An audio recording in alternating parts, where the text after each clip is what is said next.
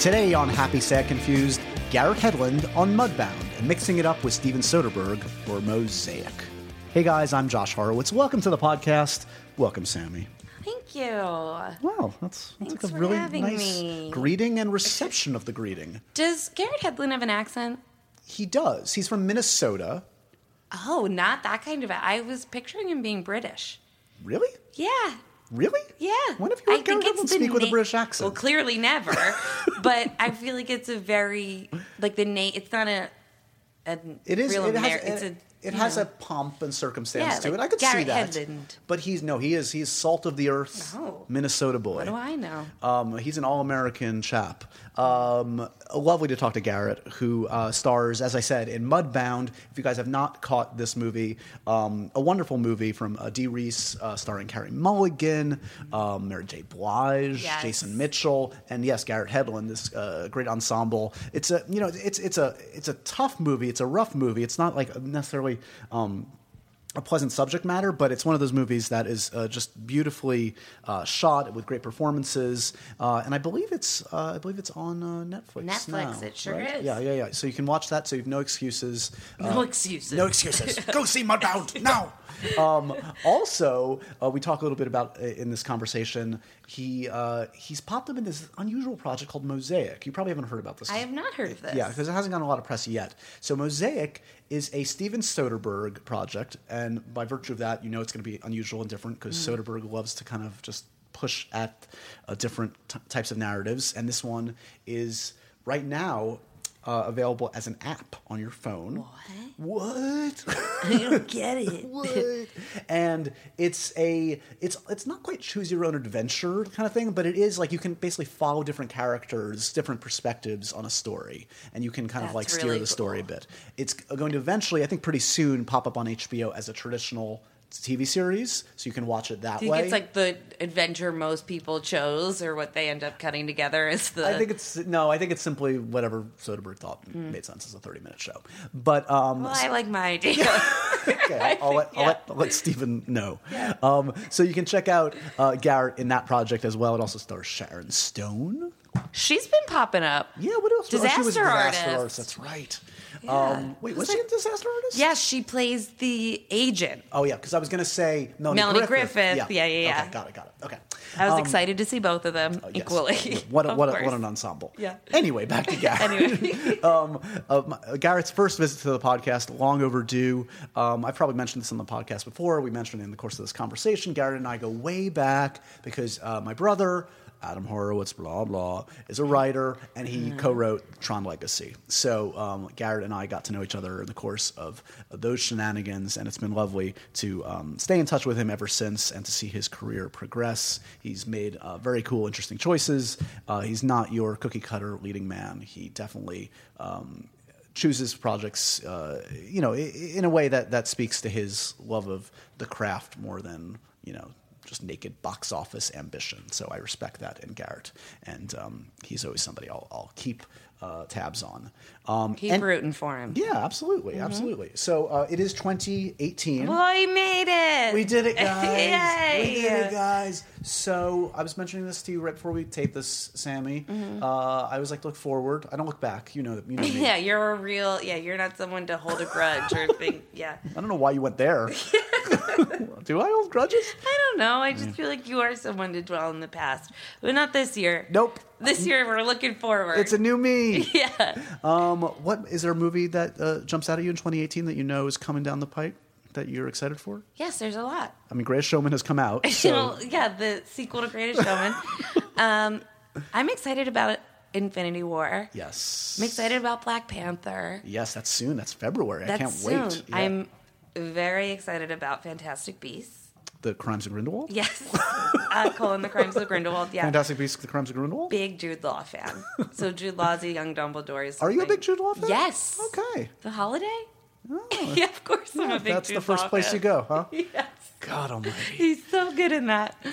Uh, We're going to be holding auditions for new sidekicks on Happy. S- No. Um, I was mad you didn't ask Jack Black about the holiday at the Jumanji carpet. yeah, sorry, I didn't get to Uh, we, if we have more time. Um, what about Mary Poppins? Oh my god, I keep forgetting.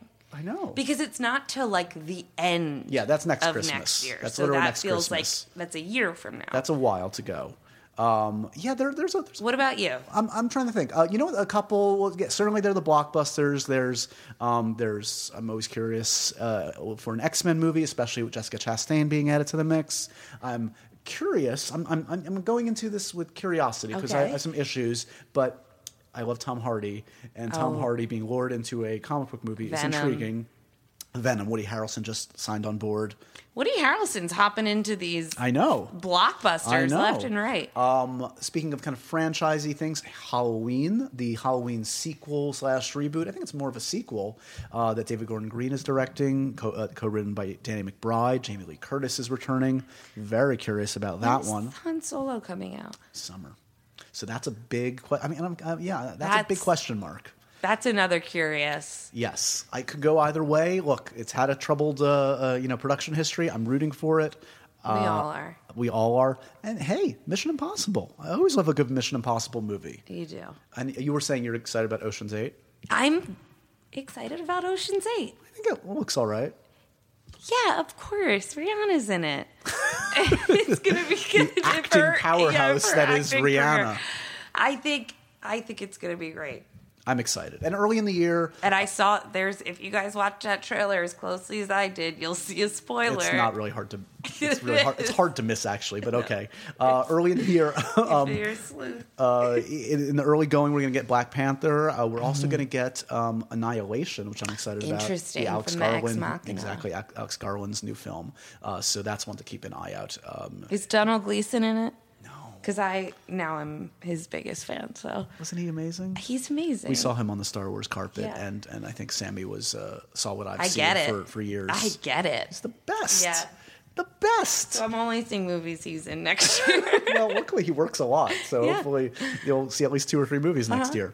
Um, anywho, Anywho, uh, please, guys, remember to review, rate, and subscribe to Happy make Sad it your Confused. resolution, guys. Yeah, that's actually. God damn it, that's a good idea. Jesus. if you do nothing else this year, guys, do yourself a favor and do us a favor. Good internet karma for you. Exactly, exactly. Um, review, rate, subscribe. We may even uh, read your review on air, make you super famous. um, in the meanwhile, while you get yourself to the iTunes page, uh, I'm going to give you this lovely conversation with Garrett Hedlund for free, totally for free. This is free. Have you been paying? yeah. I haven't seen the money. well, then I don't know who has. Okay, right to Garrett Hedlund. we're going to discuss this offline.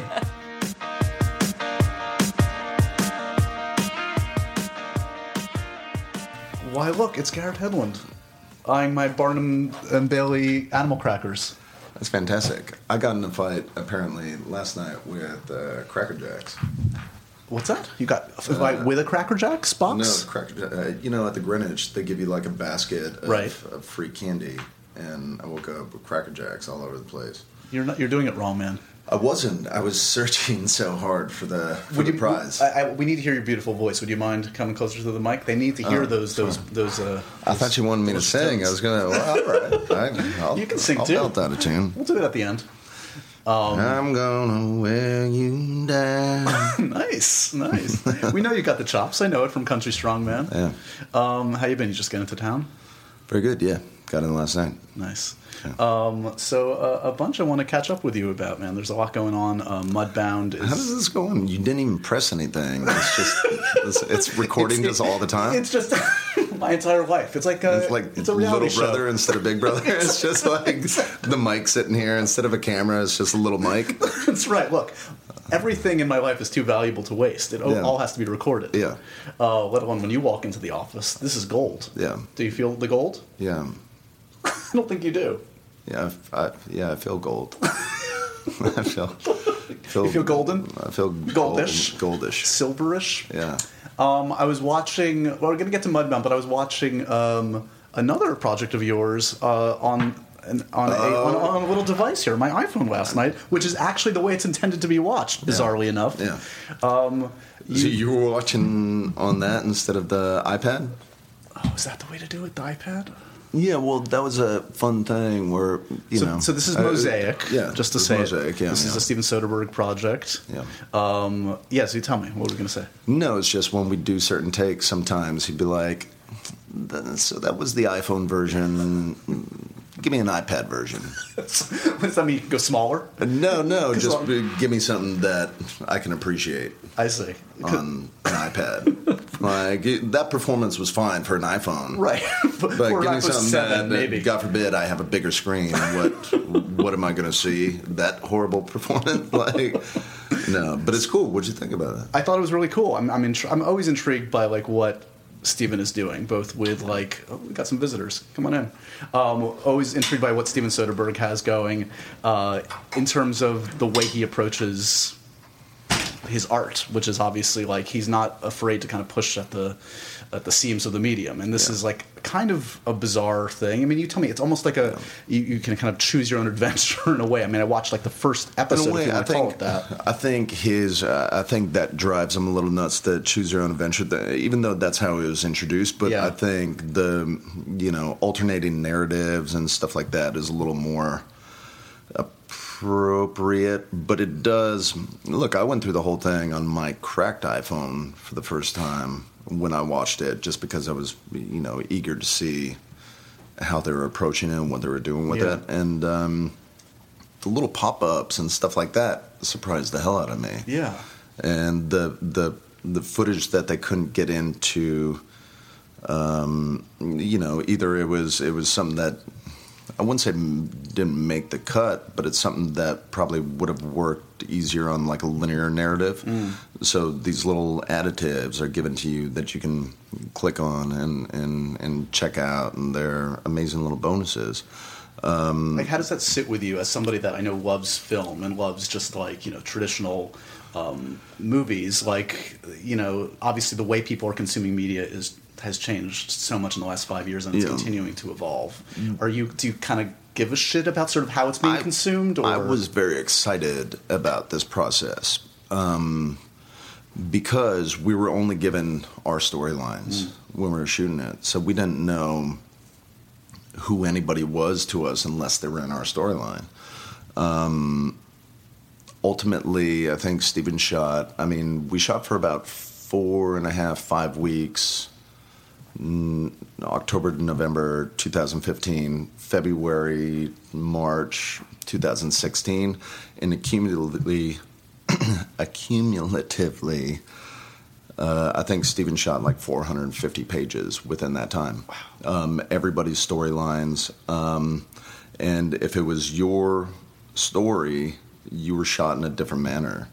Um, and it's uh, because if I was doing like a scene with Devin Ratray or, or, or Jen, um, you have everybody's point of view. So either one's skeptical of you and they shoot it differently, and then one's you know, and Yeah, so yeah, yeah, and it's then playing with perspective, Yeah, and yeah, that's very much, and and.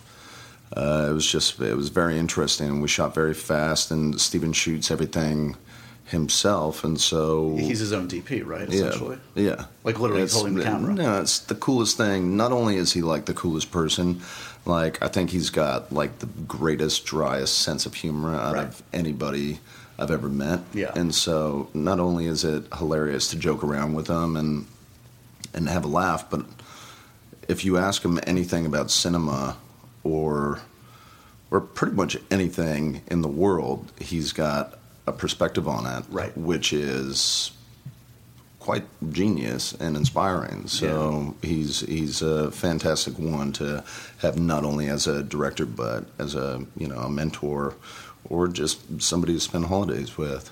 It's funny because, like, you know, when I think about and I look, take a look back on an opportunity like this at the at the films you've done, it you know, it strikes me the kind of filmmakers that you've gravitated towards or who have gravitated towards you. I mean, you've, you're kind of like not you're you're checking off a bunch of cool ones, and they're all different uh, in in their own way. Like Ang Lee and Soderbergh sounds like, from from what I gather, approach things in much different ways. Each Yeah. genius in their own right. Yeah. But um, Joe Wright. Joe Wright, exactly. exactly.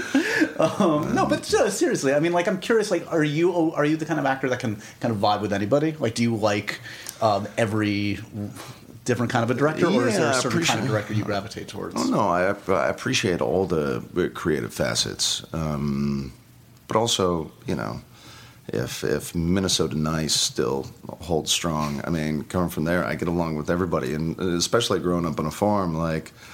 Any company you can have in your presence is pretty great because it was very lonely for the first 14 years.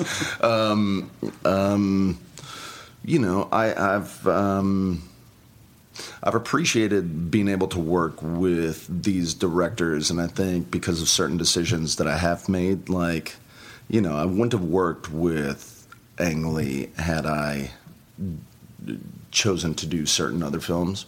I think if there was like an overexposure of something mm. in other senses, like opportunities that I've had, I wouldn't have worked with him. They would have been like, "Oh, it's the guy from so and so," and he would be like, Right. "Yeah, no, not in this film." You're talking about like kind of franchise kind of things. Um, Yeah, yeah, yeah. Which you, you know, you obviously dabbled with a bit, but like you haven't, you had other opportunities. and Yeah. other things have come and gone. Yeah, and so and and to be able to work with him, I thanked the decision from before, you know, from early on, not doing those. Yeah. Um, Did that feel like a risk at the time of like saying no to things that maybe Team Hedlund was like, dude, Fifty Shades, go for it, man, jump it's, right in. it's always, um, you know, I never. From the first film that I did, you know, I was offered to do a lot of other under contract at at Warner Brothers. To you know, the first contract that I signed for Troy, they were offering, you know, as a multi-film um, deal that I'd signed, and everything that they offered was something a little more, you know, Derivative. We've little seen more, it a thousand times. A little more, kind of thing. a little more poppy. Yeah. in a way, and and I always try to get out of a lot of these scenarios to do things that I was passionate about. I mean, I wouldn't have done Friday Night Lights had I, you know, stuck to that, and that's a film that I've always been very proud of. And, Right. Um, um, do you feel like you've ever taken a film for the wrong reasons? Or have you- I mean, um, I was I was about to joke and say something like Georgia Rule, but I wanted to work with Garry Marshall, like, and so it's always been, you know, uh, There's a about reason the to do it, directors. even if yeah, it's- it yeah. on I mean, when you're sitting in in that room, and obviously, like. That film has, has, you know, had sort of rumors around it in, in multiple ways. Um, um, but when you're sitting in a room with Garry Marshall and you're looking at all these photos on the walls, and he's like, "Yes, I started their career," and and this and that, and you're, uh, you're sitting in the theater with them. I mean, it's very hard to not say yes, and and ultimately. It was a wonderful experience um, to work with him, and I've just tried to sort of learn and take what I can from all these wonderful directors along the way. And, and add that to the list here. So thank you for the segue to someone like Dee Reese, who uh, does a hell of a job with Mudbound, Yeah. which I, I saw for the second time the other day. Um, and it's um, it's an impressive piece of work. I mean, it's both like on a number of levels. I mean, she's she's certainly working on like a bigger scale than she has. Um, probably making the most for whatever budget she had. It's it's an impressive looking film. It's an emotional film. It's a it's it's a tough film to, to sit through in some ways, but it's rewarding in its own, in its own right. Yeah. Um, I mean, just give me a sense of sort of like what you know, talking about the criteria. Like, what is it about her vision? Is it about the material? In this case, what was it that sold you? Oh man, um, when I first read it, the story was was wonderful. It was painful, tragic, poetic, and and beautiful. I mean, I felt like I could empathize in many different ways with everybody there. At least I understood everybody's character. Like even when it comes down to Carey Mulligan's character in it. Like I was just like, oh man, I've seen people that have gotten like sucked into the tradition of like the the the male caller come in and asking for your hand, like you know, and that's obviously much longer ago. But you know, in the area that I grew up in. There's not a lot of options when it comes to who you're gonna, you know, get on a knee with. for. So, I guess that'll do. I mean, and, and you know you deal with that. So I felt uh, her character's pain throughout the the whole thing. Also, I grew up on a farm in northern Minnesota as my my older brother and my father, and my sister was there. And in the book, there's uh, dabbles. They had a sister, but she wasn't um, uh, didn't really shine light on that. Um, but I had my older brother and my father on the farm, and and so I really related to those characters and the situation. Ultimately, I as well left the farm to pursue acting. Right. Which which the character Jamie in this was went to Ole Miss, studied theater, hoped to like move to Los Angeles and be the next Errol Flynn. When you return to Minnesota, do you feel like you have PTSD, like uh, Jamie does coming back home? When I was in Minnesota, I didn't even know who Errol Flynn was. um, a little bit, you know. It was um, when I'd go back. I just made like a point to, you know, it was it was kind of tricky because I wouldn't really talk about where I was, the place I'd been, and the people I was working with because I didn't want to Sound seem like were- uh, yeah. like I was bragging or this or that. And you know, my brother stayed on the farm, and and you know, after I'd left, um, worked the farm, and so obviously I had like a little bit of guilt of of abandoning that situation. He worked at the in the town factory, and now he's doing very wonderful, and is in in Vegas, and and you know, we're both very proud of each other. But at that time, I would just go back and just try and be. Go know, back into the mode that you were. Go back into the mode I was. Yeah, Yeah. the old It- self. It, I mean, did did it catch your, your family off guard? What did they make of your passion for this? That that it, sounds like it manifested pretty early on, even though you weren't exposed to a lot of film. I know for for whatever Yeah. reason you got it in your head. I'm I still playing this. catch up. right. Well, that's why it's funny when people are like, you know, and obviously because Netflix is distributing um, this film, I've had a lot of questions of, oh, is Netflix this? Are they? Sure. Is it right for them to? I'm like, man, if I had Netflix growing up, I. yeah, you would have been exposed to a whole lot. I got to go to like the theater like three times before I was 14. Right. And so I wasn't, you know, and I think, you know, who knows? Maybe if I uh, would have been a little more exposed to it, maybe I wouldn't have been here. And I just would have been like, I'm happy with going to work Yeah, and like yeah, coming yeah. back and watching anything I want. Right.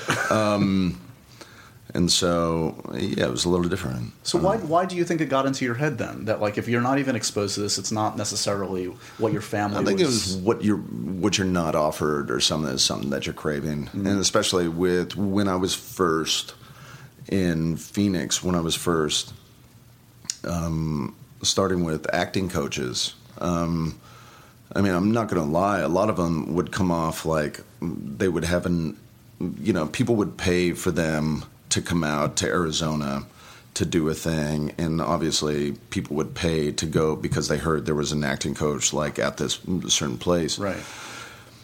but they would have like an episode like they uh, they were a struggling actor themselves but did like an episode in this TV show and this was going to be the coach that told you what to do and how to Right, do it right. and so I think it was something that what you weren't offered made you uh, gave you more drive Yeah. like what you weren't being given made you want to get more Yep. and and so it was like all right I see this I understand this I know what it is now I want more. Like I want Yeah. bigger and better. Like I want a better coach. I want uh, a, a better teacher, um, in a way. And so, by how sort of shabby they all were, it made you want like starting with the crappy coaches, you were like, I want, Oh, maybe yeah, I can yeah. get the B coach or yeah, an A course. coach one day. Yeah, yeah, yeah. Yeah, you start with the junior varsity coach, Right. and and Right. and you work your way up, and so So were you, and famously, you know, Troy is obviously the big break, and and it happened.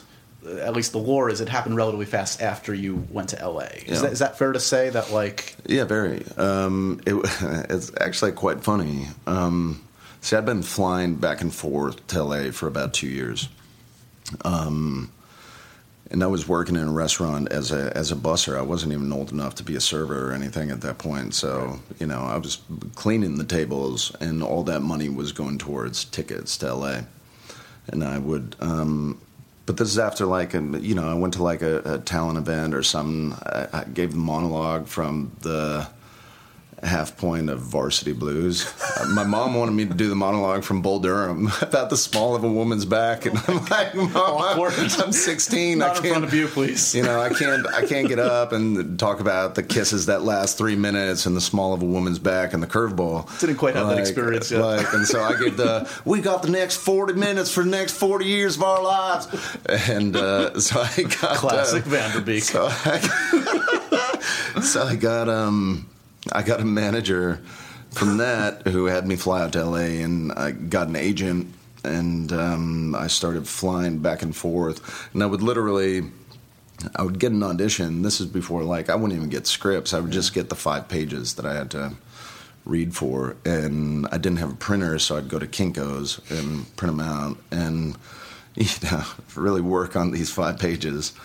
Fly into Burbank, taxi to the audition, be told I was shit, taxi back, and Very efficient. and go back to school. Nice. Yeah.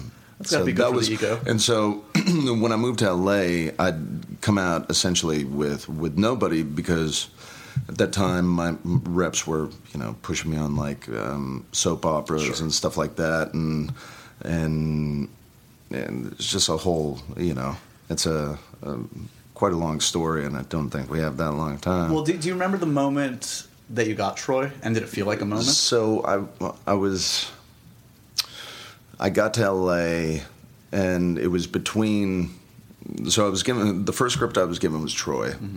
And I went in and I read with the casting director's assistant. You know, they've been trying to read this for a long time um, and, and find this role. Um, I was called back to read with the casting director. Then I was called back to um, meet with Wolfgang, and then I was called back to meet with Brad and Wolfgang, and it was a very funny situation because it was I moved out to LA December twenty eighth, two thousand two, and by on Valentine's Day I was reading with Brad for for Troy, and by March I was already in uh, London and Malta. Crazy. shooting and, and like sitting there at Shepperton Studios watching Peter O'Toole like you know do this crazy scene and and his preparation process is very much like that and um, Did, did, did I mean I'm curious, like watching someone like O'Toole and being around, you know, one of the biggest movie stars on the planet, Brad. Did it, you know, did it benefit you from not being kind of like the film geek from the age of five? Did it feel like you were able to kind of like set that aside? Because uh, um, I had like I don't know what it was. I had like little. I love the fucking. color money. I love the color money poster. Um, little tricks that I did. I think I, I, the first time I've ever said it was um, uh, in this like Vanity Fair thing, and I, I, you know, I didn't know I was actually going to reveal it, and I didn't know they were actually going to show it. But it was just weird things. Like everybody that was already signed on to it was an A-list actor, and I felt like I needed something to feel a little bigger or, or something to make me smile a little more. And I'd had my ex girlfriend's uh, thong from high school. And I wore that, and I, it, and it made me smile so much, and like have this like energy that not because this, it was like a credit card swipe going up the, but it was you know where I'm going. But if God forbid, like my shirt happened to come up on the right side, and Yeah. I saw this pink strap come in over here, I knew that we could go on to a bigger conversation. And it Did was Peter it- O'Toole ever notice? so it was the secret of no, it wasn't when I was filming. no, it was just for the meeting, the initial meetings with with Brad and stuff. And and uh, and I remember at that point we we were at Wolfgang Petersen's place and um, his production company down in Santa Monica. And we're like, we went out and we had a smoke, and I'm like, man, I got, I think I'm getting this. Like, mm-hmm. this is amazing. And Brad looked down and he saw a paparazzi in like the back seat of a car that was like Yeah, he's got that 50, special 60 spider yards sense. away. Right. And he walked inside, he grabbed a bottle of water and he just walked as cool as could be over to that car, opened up the door, threw the bottle of water all over the guy and his camera, and then just walked back. And back then he had the long hair, and Right. he's just walking back, and it was like The coolest man. just- it was like the scenes when somebody's walking away from an explosion, and like his hair's like flowing behind. He He's just walking in did slow like mo. How's he do- walking in he slow mo? That's amazing. An amazing deed. yeah, I saw it in slow mo. Um, but it was just, it was like the, you know, it was. I'd always had like this um, kind of ongoing dream where where I was like running across ice, and before I got to the other side, I fell through, and I didn't know what hole, I, how to find the hole I fell through. So it was always kind of something saying you're getting this far, but then everything crashes, and this is the first time in my life that that I actually got it and I was doing it. And I was like this is going to be not only life altering but this is the beginning of kind of a, a new crazy thing. Yeah. Well, speaking of new crazy things, I mean, we- we obviously started to, to get to know each other a bit on Tron, which was Yeah. another big moment in in, a, in your career, and I would imagine a big opportunity, a big decision. I mean, was there any trepidation at that point, given you know the kind of stuff you've talked about of like tying yourself to a potential franchise at that time and being identified with a certain kind of a film? Um, or did it feel like there was just too much good stuff, Jeff Bridges, et cetera, to pass it? No, it was tricky because I went and met on it, but I was already attached to On the Road, and so for that time, I, you know, I'd, I'd signed on to On the Road in um, 2007. Right. I think we did Tron in 2009. Came out 2010, so probably Yeah. shot at least a year before. Yeah, Yeah. And and so for two years I'd been basically like driving around the country and hanging with like beat writers up in Frisco, hanging with family members Right. of of um, you know uh, Neal Cassady's son, John Cassady, and and um, other beat writers like Michael McClure over in Berkeley and stuff like that. And then so when Tron came, it was around like a point where I'd spent so much time not working that I couldn't really you know pay the rent anymore. And it wasn't even that. I was look like everybody else. I was so blown away by what they put out at at Comic Con Right.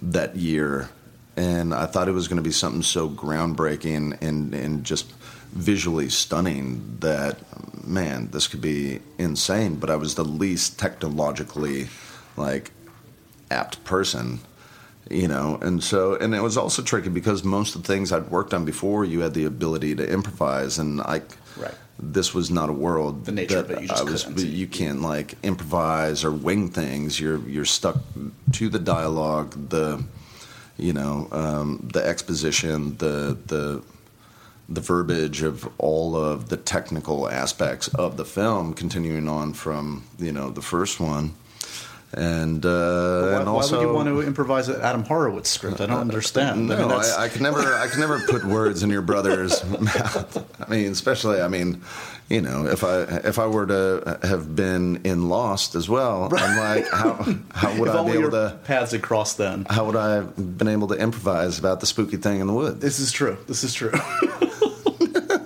is, is your favorite? I mean, is research still one of your favorite parts of the job? Just kind of figuring it out, like Yeah, because it, it the trial and error of everything sort of it, it weeds all that out, and when you know if you're just winging it, you're susceptible to trying any idea that somebody suggests, and when you've done the research, you finally have the ability to say no. right, because Yeah. you've already kind of gone down those roads and kind of figured out which one's not You've going work for exercised you. those paths and Yeah. been like, is this going to be beneficial or is this going to be something that's going to uh, help the character or the story in any way? And and so I mean, for things like Country Strong, I mean, I never knew how to play before then. Yeah. And and it's also the benefit of of the job we do because now I, you know, I get to strum every day, like, um, and have fun, um, you know, campfire jazz. you Sure. know?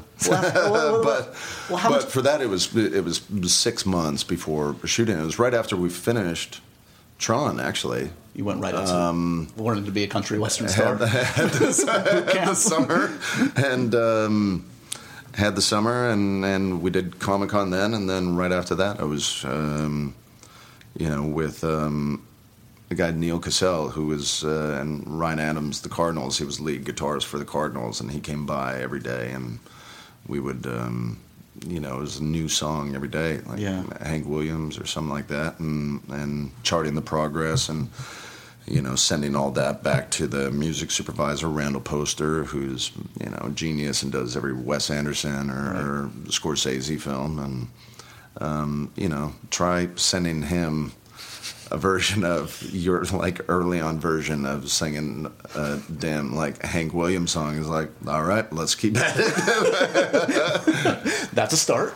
Let's try it again. It's a good little start. Is that him playing? No, it's it's Neil. All right. Well, give me one with him playing. Oh, that was him. Play- oh, that's a start.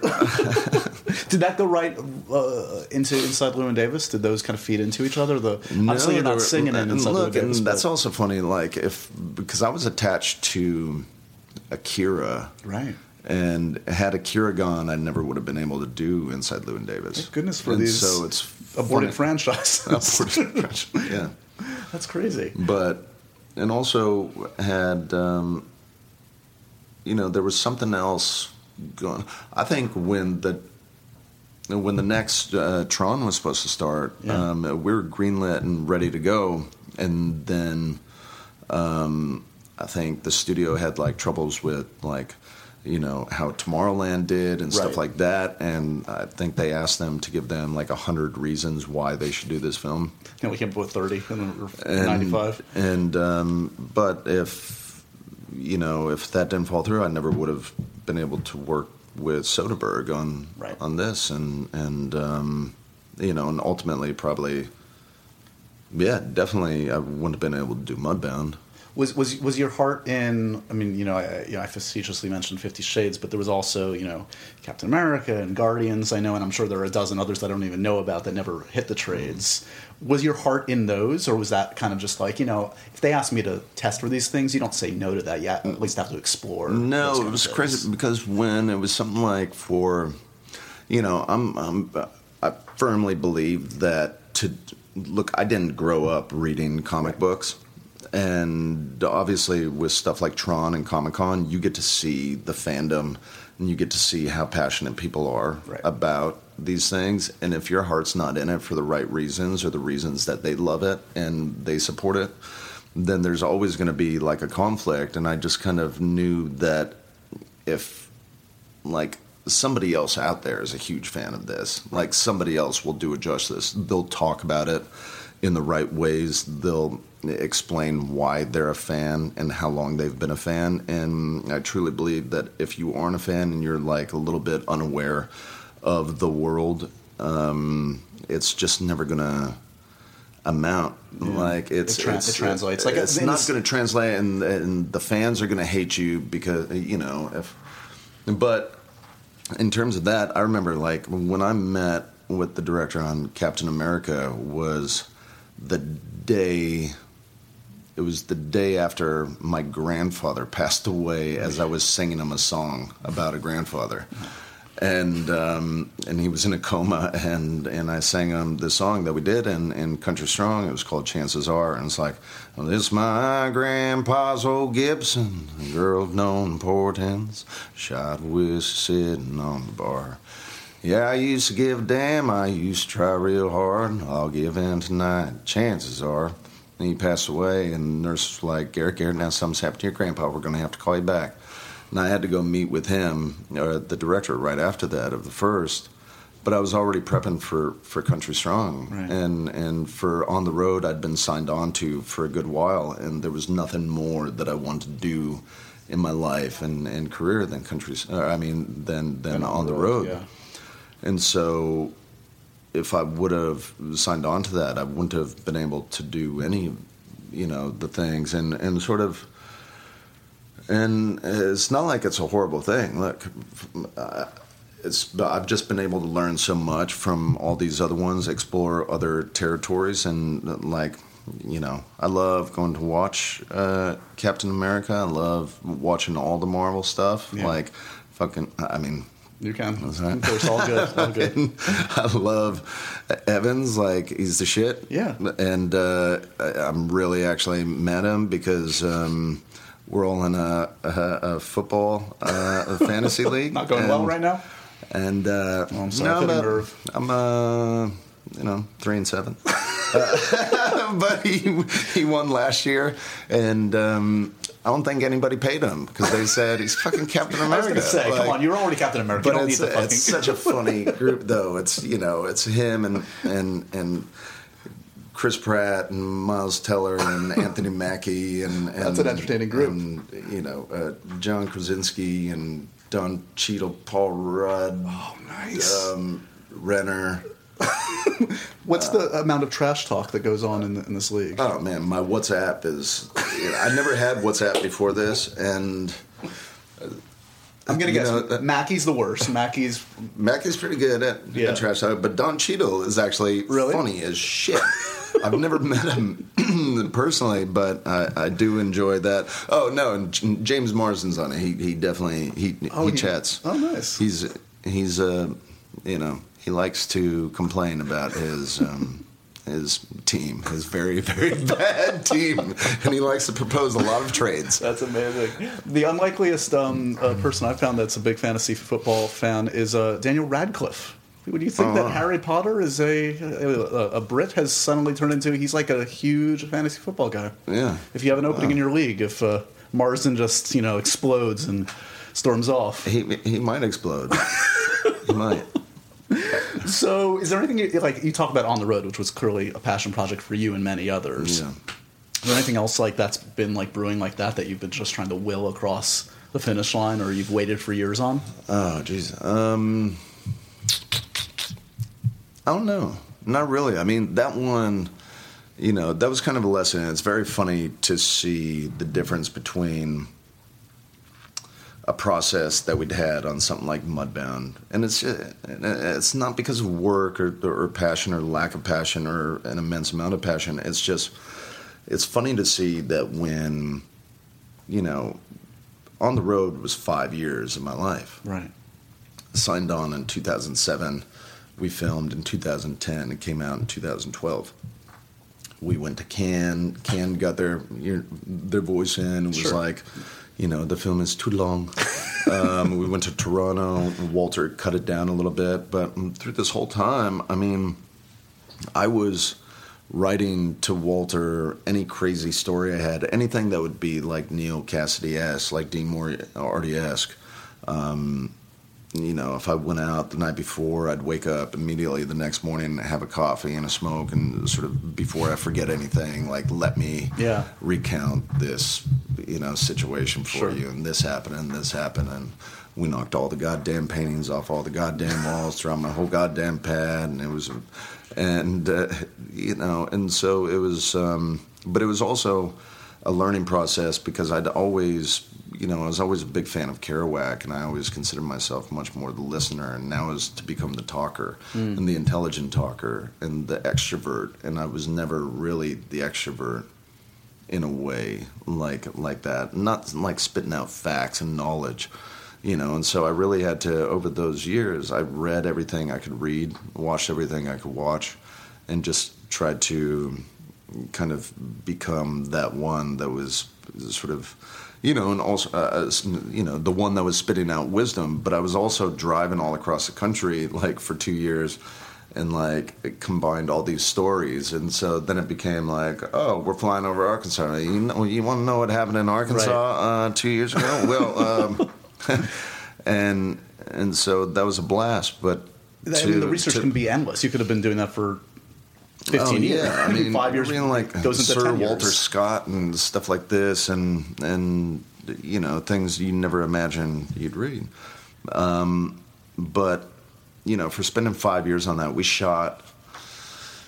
We shot for six months when we did shoot, and it was from Montreal to Argentina, Chile, up to New Orleans, over to Arizona, down to Mexico City, Puebla, Tehuacan, up to Calgary, and then I had to take off and go to Tokyo for how many days to do press for Tron Right. because that was coincided. So I didn't really have a weekend because all the other weekends were doing press, and then over to New York to do press, and then back up to Montreal, and we shot for another month, and then finished in San Francisco for the last like four days, and then Walter edited it up and saw that he needed a little breathing room. So he said, "Would you be willing on doing a cross country drive with me in the Hudson?"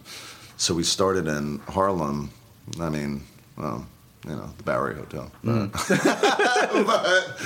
we started in Harlem, you know, on rooftops, and then we did a drive all the way up through the Adirondacks, down through um, Utica, um, down through all the wonderful states, crashed in Nashville, over through Memphis and stuff like that. And we got to have kicks along the way, but it was just a great amount of time to do it, and then and then seeing something so powerful, being like, "Oh, the film is too long," Right. and and you know um, they kind of ultimately you know sort of fluffed it in a little way, and then for something like Mudbound, which started as a wonderful book that Hillary Jordan wrote, but also a wonderful script Virgil Williams uh, wrote, and, and Dee added some wonderful things, and we shot for five weeks, and it gets to have this impact that it has, obviously because of what's going on today, and and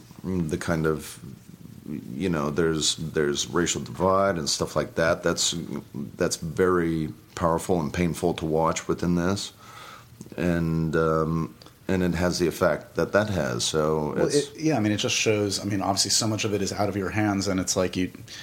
The film can be what the film is, but it, it has to hit at the right time at the right audience. It has to be shown in the right way. It's like there are a thousand things that Yeah. you can't anticipate. Yeah. And Mudbound, it seems, has had this like charmed existence from Yeah. the time it, I guess, it's, it debuted at Sundance, Yeah.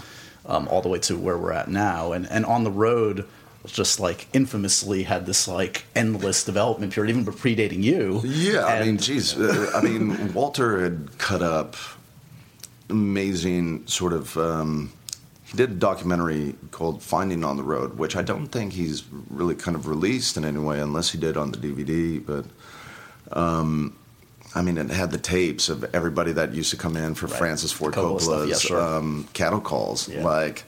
You know, it was like Russell Crowe reading for, um, you know, uh, Bill Burroughs. Like it was McConaughey reading for Dean. It was Fascinating.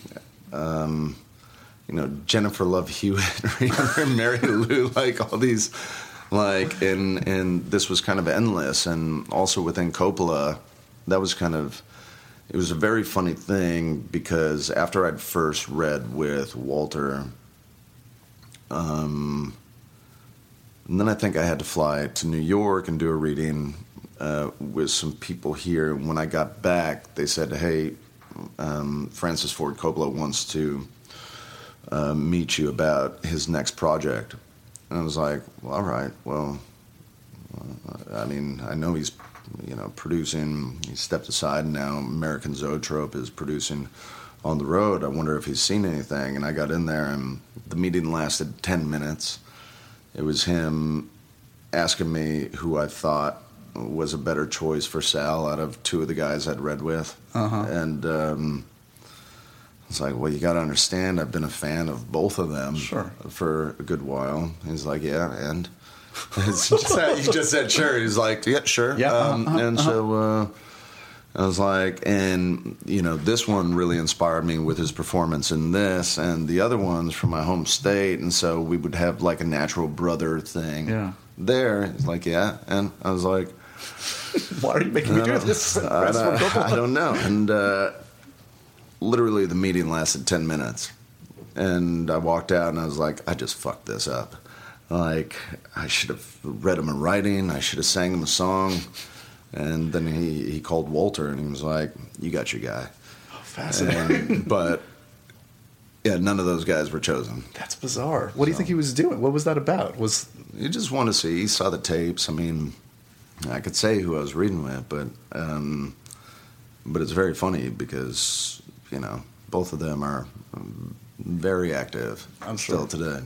um, what's uh? So uh, I didn't even realize Mosaic was shot uh, as far back as it was. He's been kind of like as, as you said. There's a lot of content. Well, they were trying to through. figure out. Uh, you know, there's an algorithm to it. Yeah. Um, they had to try and figure out for the viewing experience how to sort of no matter which route you go to almost have the same amount of time of an experience and i thought when it was coming out like for the app i thought you weren't going to be able to go back once you chose a choice Right. I was wondering about so that you too. can sort yeah.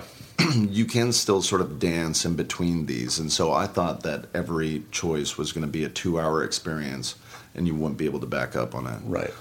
Um, this one is you know they had to figure out how to dance in between but also have the storylines make sense but also the perspectives to be individual and and you know some perspectives are are being very sus- suspicious. Some are trying to be innocent. Some are trying to you know hide their guilt. Right. and and so so it's very interesting It's interesting. You've kind of been in a few of these that are kind of like pushing the form. Whether you know, last year we were talking about Billy Billy, Billy Lynn, Lynn, yeah. where where uh, again, you know, it was a, it was fascinating to see it. I'm probably one of the very few audiences that got to see it in that it crazy in high frame rate. yeah. and it was it was bizarre in kind of a very fascinating way. And I'm I'm, I'm sure Ang has feelings about it now in terms of like it. it I think. Uh, I'm curious to see like what that turns into if that's going to turn into something in five well or it's ten very years. or funny not. i mean for that you know i thought the reason why it was taking a good little while to come out was because i thought that all the theaters were going to readjust and be capable of playing 120 frame rate Right. By the time it came out there were still only five in the world that could play it and one was the editing room Um, Ang's editing room. But Ten you know, time. he set out within it. You know, the book was incredible. I mean, Ben Fountain, what he did in this book was just wonderful. Um, but he, you know, everybody knew it was kind of an expensive, but not as expensive as it could be experiment Mm-hmm. to see if this was something that audiences could gravitate towards. Um, I remember when we went in to do ADR, Ang was like, I was like, how's the film? You know, I had like four lines or something in ADR. He's like, it's a quiet film, you know, it's a quiet film, so hopefully people like quiet films. and so we always knew it was a very tricky situation to have a, a film in 120 frame rate that wasn't an action film, that was a very dialogue driven, sort of um, um, you know military political film um, that wasn't really involving so much the military. It was you know a group of guys that were at a halftime, Right. You know, to walk at a halftime walk. Um, yeah, a, yeah, it wasn't necessarily even game. an easy sell at normal frame rate. Like No. it's it's a tou- it's it's not like a home run. Like oh yeah, that's going to make a hundred million dollars, and then you Yeah. add the layer of like experimenting with the very form of it. Yeah, and I think the common response was people that saw it in the 120 because it's kind of it's so clear and so visceral that when you're sitting there watching these guys having a conversation, it like it, it got to be a little too real for people and and it distracted them and and they didn't they couldn't really understand if they liked it or not. Right. They knew it was new. But that's what, yeah. So I went, you know, basically, essentially from Billy Lynn, where they're like, "This is going to be groundbreaking," to Soderbergh, Yeah. and where they're like, "This is experimental. Let's see if it works." You're an It's gonna be experimental guy now. When they need an, ex- uh, an actor to, to try something new, hey, put some dots on my face. What do you need? Ah, bring it on. is there as we wrap up? Is there um, are you the kind of guy that has like a filmmaker or two that like is on the list that like you're just intrigued about what it would be like to be a part of their process? Yeah, I'd like to jump in on, on you know, a Tarantino flick before it's the the tenth. Right, he's only got two or three left. I think. Come on, man. But no, I think it's uh, you know I've had a wonderful benefit of being able to work with a lot of wonderful directors and learn from them, and and how they operate in their craft, and that bleeds into everything that I do from now on, and and uh, you know I guess we didn't even mention the Coens, but No, yeah, just in passing. in and- terms of like Yeah. you know if you work for them it's that's that's an experience unlike any others. Um, and, uh, and the counter to on the road, a, a much uh, basically a nonverbal performance. that- that you know, one. when I was given that script, it said based off of Neal Cassady, and I just finished on the road, and I was like, man, I can't. So I went. I, I met with them for a, a singing role, and um, I think like the soldier at the beginning Mm-hmm. that kind of you know eats a cereal and takes off. right. They're like, that's good and all, but um, you mind reading this? And it was for the role of Johnny Five, and I was like, all right, all right. And did the thing, and they're like, you got a really good grasp on this. Don't know why, Like, yeah, I've been Uh, kind of doing it for a bit. but um, but no, I've just I've, I've had a benefit of working with a lot of my heroes and um, and learning from them, and it it just it inspires me more. And every film that I do, I take that with, and and um, you know, I think. Um, when you have some of these lessons from from the Coens or Walter Salles or Ang Lee and stuff like that, you start seeking less approval, and you go in, you do the research, you do the work, Yeah. and at the end of the day, you're not always like, is that good enough?" right. Because they never gave you any reassurance, like, because they're so good. Either they're yelling at you, or, or they don't say a thing. The And when they reassurance don't- is you're not fired. You made when, it through when they don't movie. say a thing, it's a very good thing. That's the validation. And so, so you seek a little less validation, and um, it's probably healthy. Yeah. Not to constantly. it's healthy in all aspects. Yeah, exactly. I mean, you know, uh, love, family, friendship. Yeah. You know, not seeking validation all the time. I mean, and and you know, letting insecurities sort of bleed out into um, the surface of, of who you represent yourself or who you, you know, or is uh, it's wonderful. Am I doing all right? You did great, Garrett. Was the podcast good? I need validation from you. No, no, you were great outside. Can we get a little validation? No, how did I do though? No, no, you're It's great. my- it's my I show, love- so I I need what to- you're wearing, even though it's not on video. We're gonna take some photos. Don't worry. We need to immortalize this. Yeah. Um, no, I, you know, you know, I'm a fan, and I always love catching up with you, and I always appreciate, I appreciate what you've done with your career. In that, like, you know, we talked a lot about this. Like, there's like kind of the, the quote unquote easy road, the, the the playbook to do, and you've done anything but that, and and yet it's rewarded you tenfold. I feel like, and the proofs in the pudding of the kind of filmmakers that you're continuing to work with, and um, you know, I, I you know, I, I like the unusual choices, I like the cool choices, I like the filmmakers that you're working with, and uh, you're welcome here anytime, buddy. Ah, thanks, man. I think we did it. I'll stop by every time. Well, not literally every time. I mean, I have other people I, have to, I have to talk know. to, other people no, too. I was joking about that. I was just saying that because you're recording, and I wanted to sound like okay. you know let's appreciative. Go, let, us go back to our, our normal relationship. Yeah. Um, thanks for stopping by. My pleasure, Josh. And so ends another edition of Happy, Sad, Confused. Remember to review, rate, and subscribe to this show on iTunes or wherever you get your podcasts. I'm a big podcast person. I'm Daisy Ridley, and I definitely wasn't pressured to do this by Josh.